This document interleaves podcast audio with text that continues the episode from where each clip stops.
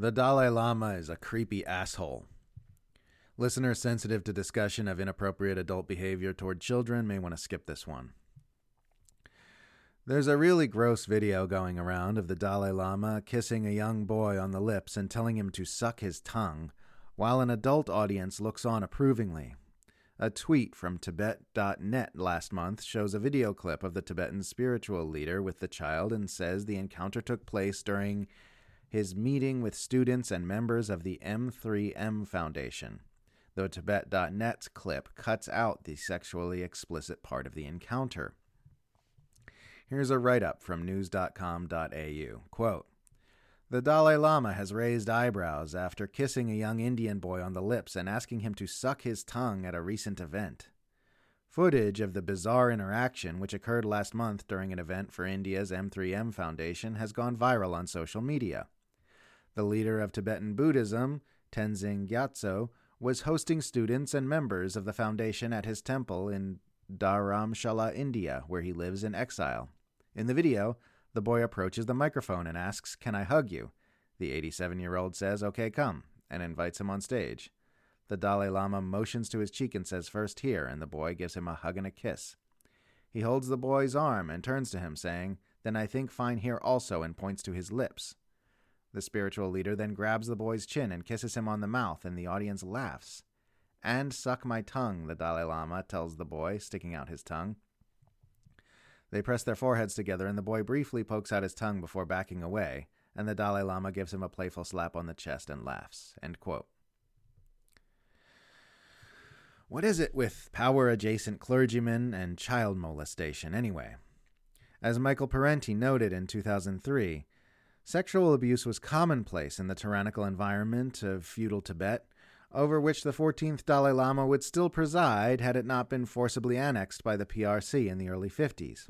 While the slogan Free Tibet has long been used as a propaganda bludgeon by the West against China, particularly, and against communism generally, the truth of the matter is that Tibet was quantifiably a far more tyrannical and oppressive place to live back when it was supposedly free. I went to see the Dalai Lama a long time ago when he came to speak at Melbourne, and I remember what stood out the most for me was how completely lacking in depth or profundity it was. As someone with an intense interest in spirituality and enlightenment, I always found it perplexing that someone so highly regarded in the circles I moved in had nothing to say on such matters besides superficial Sesame Street level remarks about being nice and trying to make the world a better place. Probably no one alive today is more commonly associated with Buddhism and spiritual awakening and Western consciousness than the Dalai Lama, yet everything I've ever read or heard from him has struck me as unskillful, unhelpful, and vapid when compared to the words of other spiritual teachers. That confusing discrepancy cleared up after I got into political analysis and learned that the Dalai Lama is probably not someone who should be looked to for spiritual guidance and is actually far too messed up inside to have accomplished much inner development as a person. Take an interview he did back in September 2003, a solid six months after the invasion of Iraq. The Dalai Lama told AP that he believed the U.S. invasion of Afghanistan was perhaps some kind of liberation that could protect the rest of civilization, as was the USA's brutal intervention in Korea, and that the U.S. invasion of Iraq was complicated and would take more time before its morality could be determined. In 2005, years after the invasion, after normal mainstream members of the public had realized the war was a disaster, the Dalai Lama still said the Iraq War, it's too early to say right or wrong.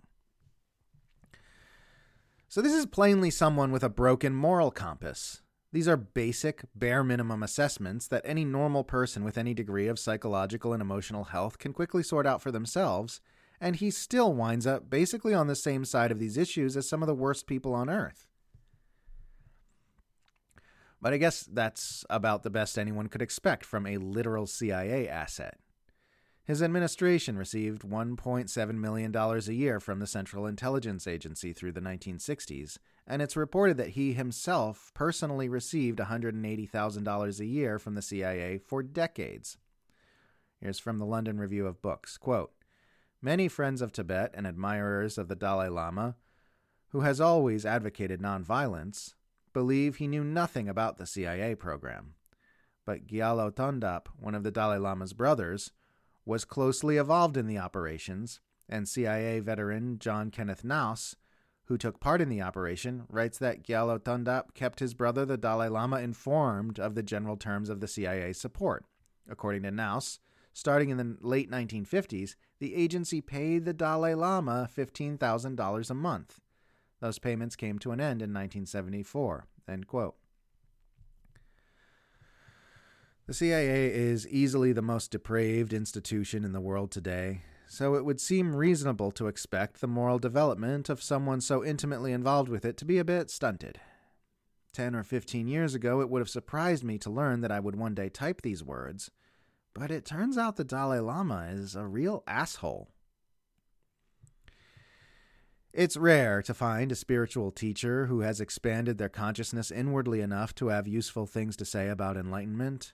And of those who do, it's extremely rare to find one who has also expanded their consciousness outwardly enough to discuss world events from a place of wisdom and understanding as well.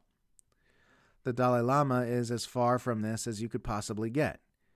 He has lived his life in cooperation with the most unwise institutions on earth, and he is less inwardly developed than most people you might pass on the street. People should stop looking up to this freak.